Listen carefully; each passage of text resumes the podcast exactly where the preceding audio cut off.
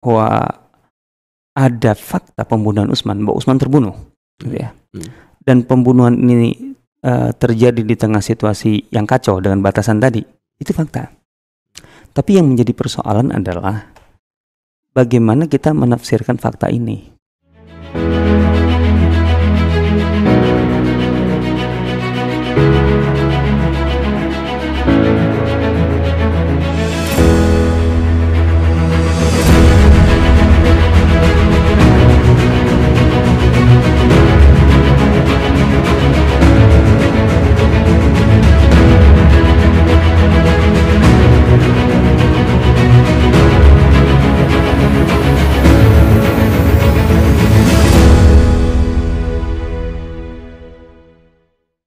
Assalamualaikum warahmatullahi wabarakatuh.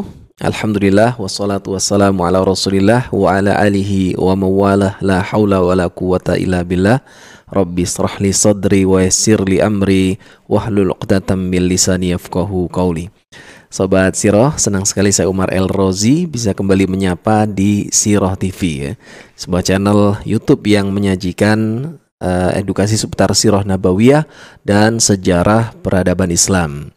Alhamdulillah kita kembali akan belajar di podcast SCI malam ini tentunya dengan guru kita ada Ustadz Asep Sobari di sini. Assalamualaikum Ustadz. Waalaikumsalam warahmatullahi wabarakatuh. Kabar baik Ustadz ya? Alhamdulillah, Insya jangan semar. Allah. Sehat juga Ustadz. Alhamdulillah Kegiatan sehat. offline udah makin sering nih Ustadz ya? Enggak juga, enggak enggak juga. Sudah nyaman dengan online kayaknya ya? Kayaknya ya bukan sayanya aja kan semuanya juga nyaman online kayaknya. Kita yang belajar juga begitu ya? Karena bisa tetap Sudah santai di terbiasa. rumah. Iya. Mm-mm. Bahkan sudah beberapa kawan-kawan tuh sudah ruangannya sudah disetting untuk ya untuk biasa ngaji, biasa belajar. Kayaknya online. begitu. Eh, yang jelas kayaknya ini nggak bisa di stop, artinya nggak bisa diubah gitu loh. Sudah new normal ya. Ah, ah, artinya ada normal baru. Hmm. Tapi saya eh, menduga juga banyak yang masih artinya merasa lebih nyaman kalau offline, Offline. gitu ya. Ya harus disesuaikan aja lah gitu Ya, ya. sebenarnya saya juga sangat diuntungkan nih dengan mandu acara seperti ini karena oh, Jadi offline juga, gitu ya. dengan Ustadz langsung ya. Ustadz, kita pengen membahas satu topik siroh yang eh, hari ini sering beberapa kali lah ya tepatnya muncul di media mainstream. Jadi memang topiknya umum tentang politik, tapi ada kutipan siroh di sana yang buat saya, saya pribadi juga penasaran apakah seperti itu. Ini khususnya tentang Sayyidina Utsman ibn Affan. Oh, sejarah maksudnya. Sejarah. Nah, sejarah Ya. Khalifah Rasyidin. Benar. nah, di sana eh, disebutkan dan kayaknya juga bukan isu dari satu orang saja, satu oknum saja, tapi kayaknya beberapa di tulisan di eh, web juga sering menyebut bahwa Ah, ah. politik di zaman Utsman saja Hmm. yang itu adalah orang baik sahabat Nabi itu sudah kacau ya sampai terbukti di sini misalnya Utsman itu wafat eh, ya dibunuh diludahi Mm, mm, ekstrimnya sampai nggak dimakamkan di pemakaman Islam dalam hal ini Baki itu malah dimakamkan di tanah Yahudi begitu katanya Pemakaman Yahudi. gitu. pemakaman Yahudi nah itu Hmm. eh, seperti apa Sat? Oh ya. Bismillah. Wassalatu wassalamu ala Rasulillah wa ala alihi wa sahbihi wa ala ma ba'd. Saya rasa ini ada beberapa masalah jadinya. apa aja Sat? Eh, tadi bahwa di masa katakanlah generasi terbaik Islam Mm-mm. eh, dalam hal ini menyoroti masa akhir Utsman bin Affan gitu ya. dan itu sudah ter- masih termasuk sahabat yang mendapat jaminan Oh iya generasi terbaik Ya sahabatnya, Utsmannya Mm, maksudnya mm, saya. mm. Nah, kemudian yang jadi masa yang dipersoalkan adalah pol- secara politik politiknya kacau gitu ya. Mm. Sebenarnya seberapa kacau sih perpolitikan di zaman Utsman bin Affan? Utsman bin Affan itu 12 tahun memimpin loh ya. Mm-mm. 12 tahun memimpin. Artinya secara rentang masa 12 Hmm. tahun gitu. ya. Eh, Kalau di zaman sekarang berarti dua dua periode lebih. periode lebih. Iya, kalau sekarang ya, Iya. dua periode. Kalau Indonesia ya hitungannya Hmm, lima hmm. tahun berarti dua, dua periode lebih. Eh, di dal- selama 12 tahun itu Mm. berapa lama kacau sih? Gitu. Pertama, berapa lama gitu. Mm-mm. kita tidak akan mendapatkan kekacauan itu dalam arti dalam bayangan selama 12 tahun Sepanjang 12 kacau tahun, ya. enggak gitu bahkan istilah separohnya juga kacau enggak gitu loh Mm. Iya. kalau boleh disebut kacau bisa jadi di akhir masa hayat, hayat Utsman yang intinya ini terkait sebenarnya isu besarnya pembunuhan Utsman kan Mm-mm. sebenarnya Ya. isu besarnya pembunuhan Utsman bin Affan gitu nah artinya bahwa Utsman terbunuh itu terbunuh dalam situasi kacau gitu loh ya sebagai dampak dari kekacauan. Oke, okay, ada kekacauan di sini Hmm. gitu ya. Tapi ini jelas di ujung, hanya di ujung ya, sedikit Hmm, hmm, dari 12 tahun maksud saya. hmm. Kedua, dari segi tempat area gitu. Kekacauan ini hanya di Madinah. Gitu loh. Di tempat lain nggak ada kekacauan. Oh, enggak ada kekacauan Hmm, gitu loh. Hanya di Hmm, Madinah. hmm. Gitu. Kemudian pengacaunya juga jelas. Artinya bukan orang Madinah yang ngaco gitu loh. Pengacau itu adalah orang-orang yang datang Hmm. asal usulnya nih ya dari Kufah, dari Basrah, dari Mesir, dari tiga wilayah ini. Pertama bukan dari seluruh wilayah Islam. Ya. Ini penting loh mem- memahami ini. Itu karena artinya sebenarnya kalau memang kekacauan ini gitu, ya, em, akarnya adalah Utsman bin Affan. Yang yang bermasalah siapa? Nah kan itu. loh. Hmm. Yang bermasalah siapa? Utsman bin Affan gitu, radhiyallahu taala anhu gitu ya. Ya pertanyaannya adalah kenapa yang pengacau ini hanya dari tiga daerah? Udah. Kenapa hanya dari Kufah, Basra dan Mesir? Sementara wilayah Islam itu kan sampai ke Azerbaijan, sampai ke Libya, sampai ke mana-mana sudah itu luas sekali. Hmm. Kenapa yang kacau hanya ya bukan yang yang kacau hanya Hmm. berasal dari artinya bukan bukan semua orang Mesir ngaco, bukan seorang Kufa, Hmm. semua orang Kufa atau Basra ngaco, enggak juga. Itu pun sebagian. Oh, kecil, cuman ratusan kok totalnya Hmm. dari ribuan, Hmm, dari puluhan ribu maksudnya, hmm, ratusan kok. Pengacau jumlahnya ratusan, Hmm. kecil gitu ya. Ah, yang penting kalau yang menjadi masalah adalah Utsman, gitu ya. hmm. Kan Utsman itu pemimpin dari semua wilayah itu. Iya. Nah, kalau yang jadi masalah adalah kebijakan-kebijakan Utsman secara umum, Hmm. Kan seharusnya yang yang yang mempersoalkan dan yang ke- yang kemudian dari situ timbul kekacauan bukan hanya dari tiga daerah ini kan. Hmm. Seharusnya semua daerah dong. Iya, iya. Yang Biasanya kebijakan nasional. Kan Iya. seharusnya kebijakan nasional dong, kan gitu. Tapi kenapa ini enggak? Itu pertanyaan besar. Hmm. Gitu loh. Nah, kedua, wah ini kan terkait dengan kebijakan um- uh, uh, Usman di daerah-daerah gitu. Jadi bukan kebijakan Usman di itu sulit diterima. Kalau daerah-daerah masalahnya berarti masalah daerah. Kan ada gubernurnya masing-masing.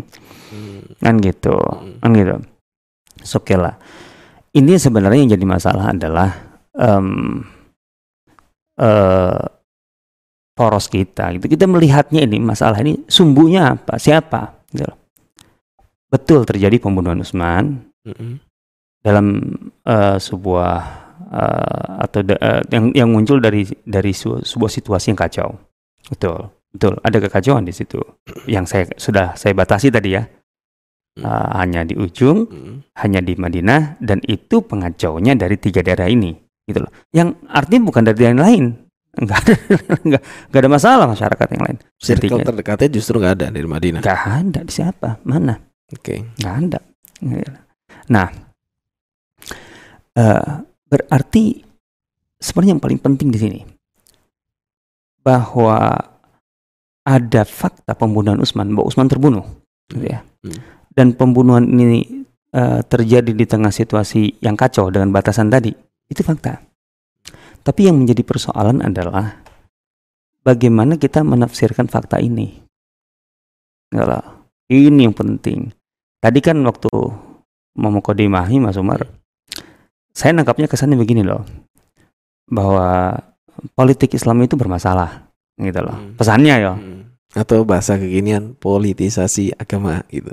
Jadi kalau agama sudah masuk ke politik, Heeh. itu seolah membenarkan semua perilaku jahat bahkan. terus Ada- ngambil contohnya Usman bin Affan itu Nah, Oh ngaco banget.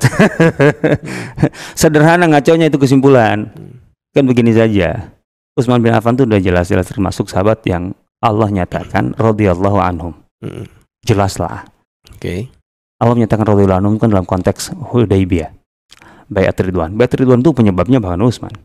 Kalau artinya bukan Hmm. kalau bukan karena Utsman gitu ya, yang waktu itu diutus oleh Rasulullah SAW sebagai eh, delegasi gitu ya, delegasi Rasulullah SAW, duta Rasulullah ke dalam Mekah, Hmm. nggak akan terjadi bayat Aqabah itu, eh bayat Ridwan itu.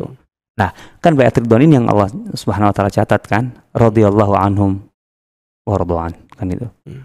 Laqad radhiyallahu anil mu'minin Itu Oh, yang itu yang laqad radhiyallahu 'anil mu'minin idh yubayyunaka tahta syajarah. Sekarang begini saja. Utsman bin Affan jelas dalam Al-Qur'an diridhoi Allah. Hmm. Sekarang kita ridho nggak dengan kalau kalau kata tadi artinya kalau Usman gini gini gini tuh jadi mempolitisasi agama bla bla bla bla bla sehingga kemudian melakukan semena-mena kita kita ridho nggak dengan kalau ada orang melakukan seperti itu atau Usman melakukan itu kita ridho nggak jujur aja kalau kita aja nggak ridho Hmm. Bagaimana Allah ridho kan keridhaan Allah udah pasti. Iya. gitu lah. Dalam Al-Quran Allah menyatakan "Rad- walaqad radiyallahu 'anil mu'minin idh yubayyi'unaka tahta syajarah kan Rasul mengatakan fadarba biyadihi hadha li Utsman. Ini untuk mewakili Utsman. Segini aja dari sini udah error gitu loh eh, kesimpulan ini gitu loh menurut saya. Nggak bisa begitu. Hmm. saya tidak mengatakan bahwa oh, kalau gitu mengatakan Utsman tidak ada celaknya loh tidak ada aibnya tidak ada kekurangannya sebagai manusia Tidak juga ya. I- iya, tapi kalau sampai titik itu pertanyaannya, kita ridho nggak kalau itu ter- dilakukan oleh seorang seseorang, Hmm. apalagi seorang Usman yang kita anggap sebagai oh, sahabat yang seharusnya bla bla bla bla Iya. melakukan itu, kita ridho nggak? Kalau kita aja nggak ridho, kecuali kalau anda bilang ridho, error juga anda gitu. Bagaimana kita kemudian Allah menyatakan itu ridho kepada saya? Ah, ini ini pertanyaan ini. Maka eh, apa penafsiran sejarah itu menjadi penting gitu. bahwa betul terjadi fakta pembunuhan Utsman satu bahwa Utsman dibunuh dalam situasi ya dalam sudah yang kita batasi tadi Mm. kacau Akhirnya. gitu. itu terjadi ya Hmm. betul gitu ya Hmm. tapi kemudian yang menjadi soal adalah apakah memang Utsman lak- eh, mengalami itu semua gitu karena memang beliau yang bermasalah gitu loh kan ini kalau orientalis kelompok-kelompok yang membenci Utsman gitu kan orang liberal kan seakan-akan gini ya memang itu pembunuhan itu karena memang dia layak dibunuh. Mm. ke situ kesimpulannya. Loh kenapa nggak berpikir betul pembunuhan itu terjadi tapi yang bermasalah itu yang membunuh. ya. gitu loh. Mm. sekarang begini dalam Al-Quran ada nggak keterangan bahwa para nabi dibunuh sebagian para nabi dibunuh Ada. oh iya walima taktuluna anbiya Allah Mm. kenapa kalian membunuh nabi-nabi Allah yang membunuh di- ini dalam konteks Bani Israel ya Iya. sekarang nabi dibunuh sekarang pertanyaan ini Mm. yang bermasalah siapa kan ini jelas clear ya nggak perlu ditafsirkan kalau nabi dibunuh oh. Mm.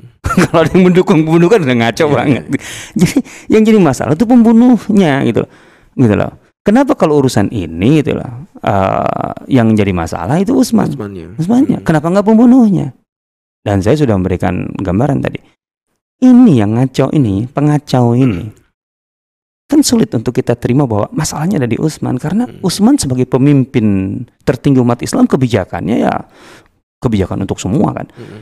Kenapa gitu ya? Yang terlibat pembunuhan Utsman itu hanya berasal dari tiga daerah, tiga wilayah dari Kufah, Basra dan Mesir. Dan itu pun sebagian Bagian ya. kecil, Hmm. hanya ratusan, gitu ya. Hmm. Kenapa nggak di semua daerah? Kalaupun Mesir, Kufah dan Basra, kenapa nggak semuanya datang? Mm. Jawab dong ini. Ini harus dijawab dulu, gitu loh. Nah, jadi kemudian kesimpulannya bahwa seakan-akan begini, Usman tuh orang soleh, iya, kita akui. Tapi kalau udah masuk urusan politik, skosletnya hilang, Mm.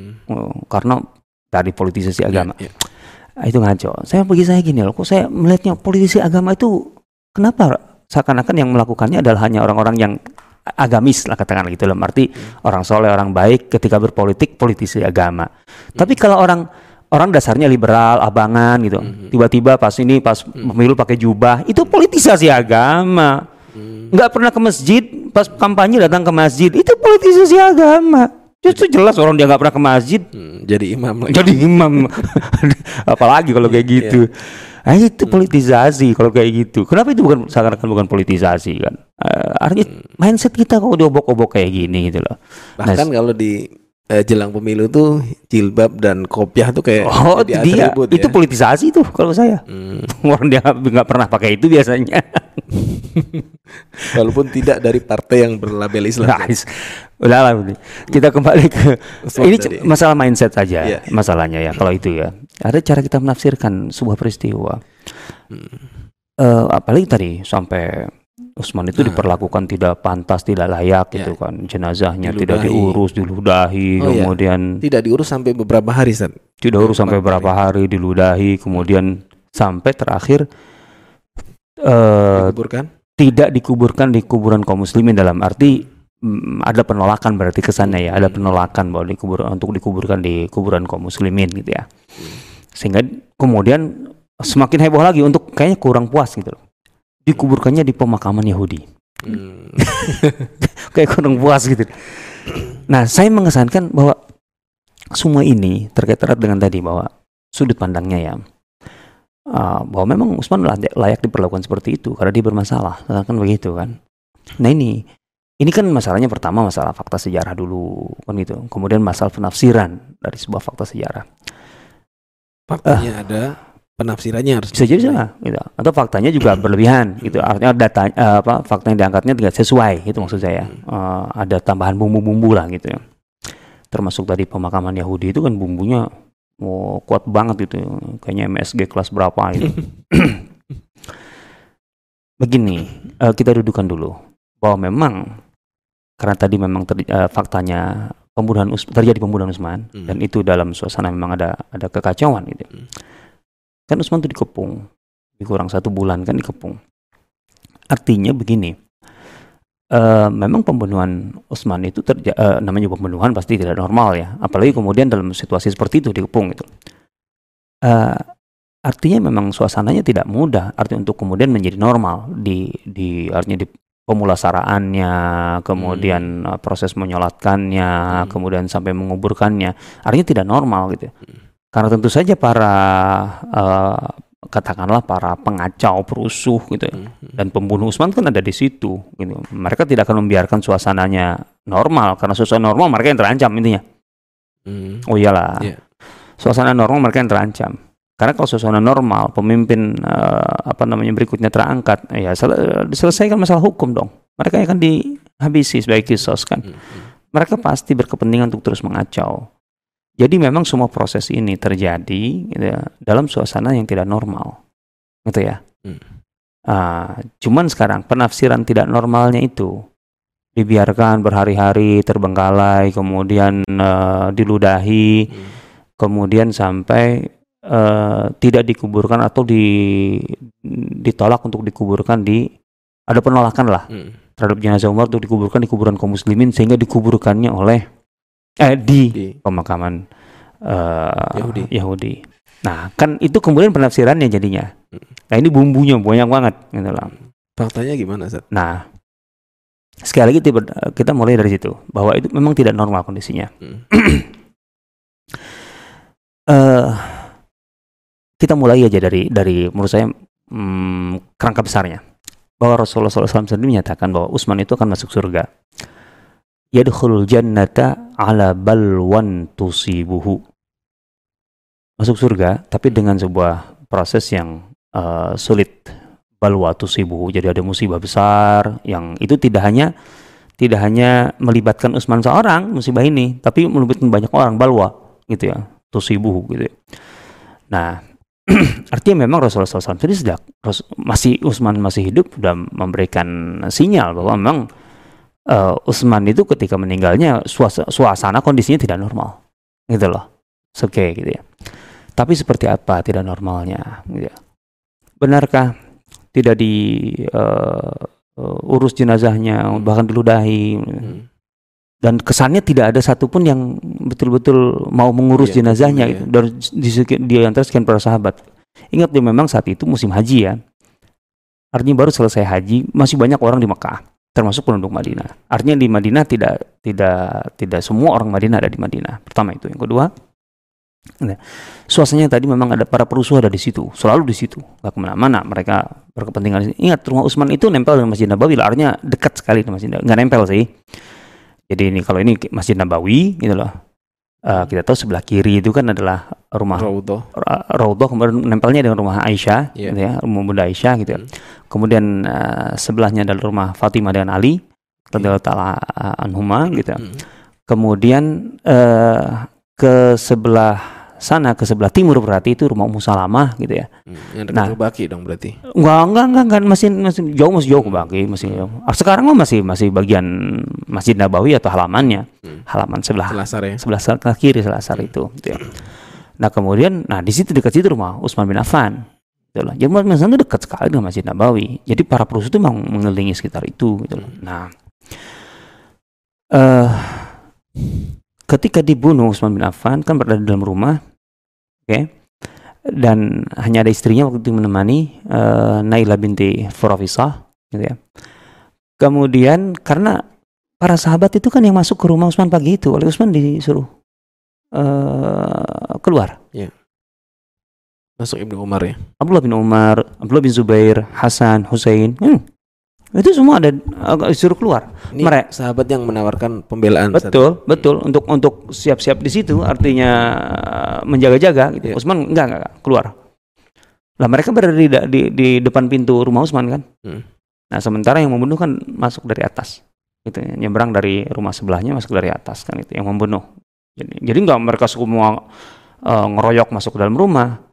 Nah, yang di luar yaitu dia tahan dihalau oleh Hasan Hussein, Abdullah bin Zubair, Abdullah bin Umar dan lain-lain kalau nggak salah Usama juga di situ.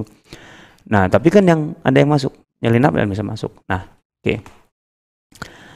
Utsman bin Affan uh, setelah dibunuh itu, para perusuh otomatis ada di situ, menghalangi. nah, uh, ada penelitian menurut saya ini penelitian riwayat ini bukunya. Fitnat Maktal Utsman bin Affan ini kalau nggak salah tesis master mengumpulkan ribuan riwayat tentang tentang Utsman bin Affan dan membahas tiga hal. Di antaranya pembahasan tentang sholat jenazah Utsman kemudian tentang jenazahnya sendiri bagaimana diurusi dan di mana dikuburkan nantilah kata beliau tidak ada riwayat yang benar-benar sahih dalam hal ini. Pertama gitu. Ada beberapa riwayat yang daif tapi masih bisa diterima. Kan ada istilahnya dalam istilah uh, ilmu hadis daif tapi dafnya itu yang jabir. Jadi hadis daif atau riwayat daif, maaf riwayat daif, tapi kemudian didukung oleh riwayat daif yang lain. Gitu ya. Ini bukan bohong tuh daif, daif, daif, daif, tapi banyak. Nah itu kemudian bisa saling menguatkan maka kemudian jadi hasan lidatihi istilahnya istilah istilah ilmu hadis kan gitu ya. Artinya jadi jadi bisa diterima gitu. Hmm. Nah, bahwa di situ Utsman disolatkan pertama. Gitu ya. Utsman disolatkan. Kemudian beberapa sahabat mensolatkan di situ jelas ada namanya gitu ya. Jadi yang jelas ada namanya ada yang mensolatkan. Di antaranya Jubair bin Mut'im bin Adi, kemudian Hakim bin Hizam, kemudian disebutkan di situ juga Niar bin Mukrim, kemudian ada uh, juga Zubair bin Awam gitu loh jadi ada beberapa nama yang disebut dalam riwayat itu yang menyolatkan um, uh, jenazah Utsman bin Affan di hari yang sama Ustaz? Iya di hari yang sama Oke. Okay. Di hari yang sama. Artinya ini ada riwayat ya. Oh iya. Membantah statement tadi di awal. Betul, betul gitu okay. loh. Ini secara data gitu yeah. riwayat. Kondisinya sulit, tapi tetap ada yang menyolatkan, mm -hmm. gitu loh. Kemudian diurus jenazahnya, kemudian dan memang malam-malam dimakamkannya karena memang sulit untuk di suasana uh, normal terang-terangan gitu. Karena kan yang merusuhnya banyak perusuh banyak di situ okay. masih malam-malam gitu dimakamkannya malam-malam. Dimakam, dimakamkannya malam-malam. hari Enggak, hari itu juga okay. gitu. Hari itu juga. Malam itu juga gitu loh. Hari itu juga gitu. Empat hari di mana gitu. Riwayatnya hari itu juga yeah. maksudnya. Jadi nggak nggak berselang hari hari itu juga. Hmm. nah dan yang membawa jenazahnya itu di antaranya yaitu orang-orang tadi itu gitu loh Nah, nama-nama tadi ada tujuh atau berapa gitu nama yang disebutkan. Nah, e, di mana ke? Ya ke arah Baki, gitu ya. Nah, suasananya tidak normal pertama gitu. Hmm. Memang betul tidak dimakamkan di pemakaman Baki. Jadi benar dong di tanah Yahudi. Kan dua hal yang berbeda itu. Oh. Apakah kalau tidak dibaki kemudian di pemakaman Yahudi? Hmm. Bukan sekedar tanah Yahudi, pemakaman Yahudi, Yahudi itu eh, yang saya baca ya yeah. karena ada buku yang mencatat ini gitu pernah rame dulu beberapa tahun yang lalu hmm. saya juga pernah ngulas buku itu hmm. yang ngaco isinya isinya ya. artinya di pemakaman di kom, di tempat uh, pemakaman Yahudi gitu. kan ngaco di situ nah masalahnya nah ini dia dia ngasih nama hmm. namanya Hash Kaukab nama itu hmm. Hash Kaukab Hash Kaukab itu adalah pekuburan Yahudi lah ini dari mana Ya kalau sumbernya sumber uh, musuh-musuh Islam sih bisa aja, hmm. gitu ya. Ya namanya juga musuh, bikin-bikinan.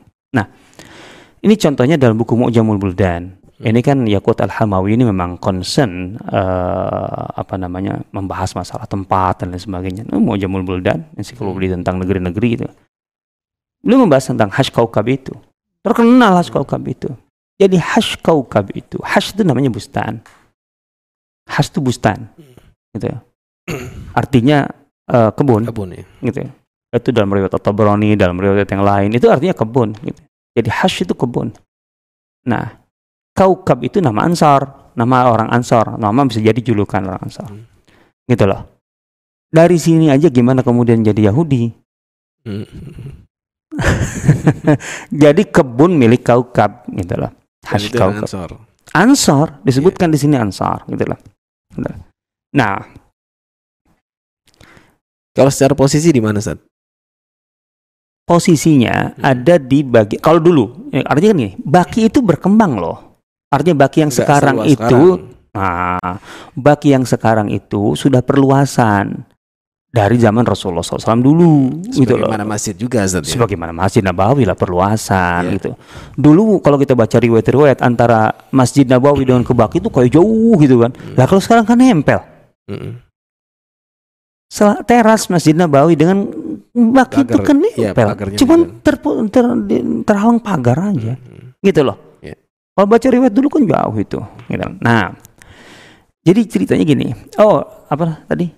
Eh, lokasinya, lokasinya. Iya, lokasinya. Lokasinya itu, ya, ini pakai pakai bahasa lama disebutkan. Itu di arah eh, barat lautnya eh, apa namanya Baki saat itu. Gitu. Yang jelas hash kaukab itu nempel dengan Baki. Itu yang pertama. Ainda istilahnya. Eh, di eh, catatan apa Yakut Al Hamawi Hmm. itu Ainda Al Baki deket Baki nempel dengan Baki jadi di luar Baki memang tapi nempel dengan Baki nah itu arahnya adalah arah eh, barat barat laut kalau barat laut itu lebih dekat ke arah Masjid Nabawi dong ketimbang ke arah sana ke arah sebenarnya kan eh, depan Masjid Nabawi itu kan selatan kan. Artinya arahnya kan ke selatan kan ngadap kiblatnya kan. Nah ini kan utara berarti kan ke sini gitu loh. Nah sebagian bagian barat itu kan sebelah kirinya berarti barat gitu. Nah jadi hash kaukab itu kebun milik seorang ansar namanya kaukab yang dibeli oleh Utsman bin Affan. Jadi dia punya Usman ya. ya itu dia. Iya. ya itu dia Dan itu dipakai jadi kuburan Yahudi nggak? ya kagak loh gimana orang kebun gimana masa beli beli kuburan Iya. jadi itu milik mi- milik seorang ansar yang dibeli oleh Utsman Hmm. Wallahualam mungkin memang Utsman rencana Utsman untuk memperluas. Yang jelas itu wakafnya Utsman. Hmm, karena tadi berdampingan dengan Baki ya. Betul. Dan yang sekarang itu Baki itu sebagiannya ya itu. Hmm. Artinya kebun itu, kebun milik Utsman itu, Hmm. gitu loh.